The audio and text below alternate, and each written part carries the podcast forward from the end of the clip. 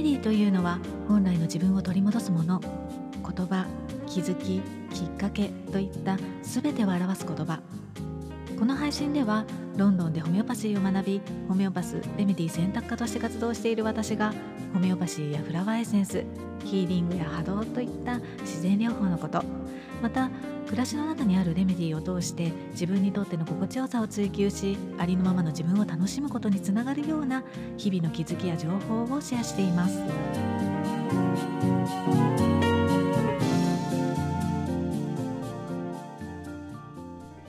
こんにちは。ホメオパスレメディ選択科の香りです。今年も昨日から夏の土曜が始まりましたね。皆さんいかがお過ごしでしょうか？土曜は季節の変わり目の18日間。なのでまあねやっぱりこう体調を崩しやすかったりするんですね。で特にまあこの季節だと冷たいものを食べ過ぎたり飲み過ぎたりあとはね、えー、クーラーに当たりすぎたりってねして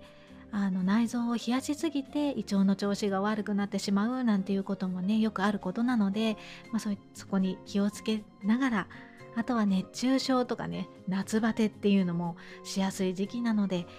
うなぎとかしじみ を食べるのもいいし、うん、あのしっかりとね対策をして乗り切っていきたいですね。実は私まあ早速なんですけれども昨日熱中症のようなねあの症状になってしまってかなり焦りました。うん地下鉄の駅の空調が壊れていたのかあのホームに着いた途端ものすごくもわっとしたね熱気を感じてで帰宅ラッシュの時間っていうのもあったからなんでしょうかねこう電車に乗れないほどホームに人が溢れていて。うん、で、まあ、仕方がないので、まあ、2本ぐらいこう電車を見逃したんですけれどもあの電車を待っているうちに体もこう頭もすごく熱くなってきてで気持ち悪くなってきてめまいがしてきたんですね。で、まあ、水分をねもちろん補給したりとか塩分を補給したりっていう風にやっていたんですけれどもああちょっとダメかもしれないと思って仕方がないのであの地下鉄を諦めて あの地上に出てみたら外は涼しくてねあここでしばらく休んでいたら大丈夫かななんていうふうに思ったんですけれども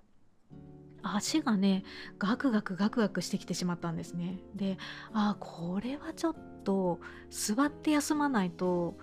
あのダメかもしれないなっていうふうに思って、まあ、たまたまね近くにあったカフェがあったのであのそこのカフェに入ってレメディを取りました。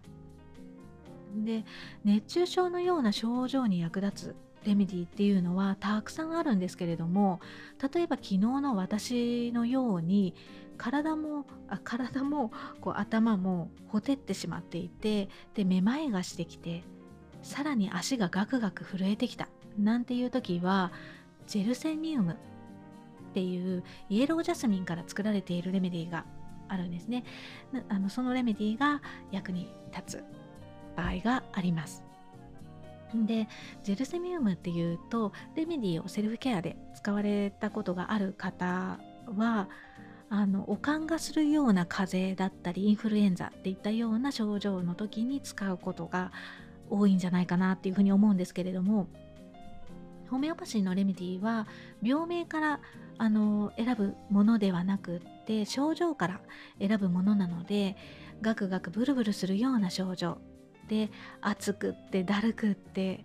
体に力が入らなくって目も回ってきて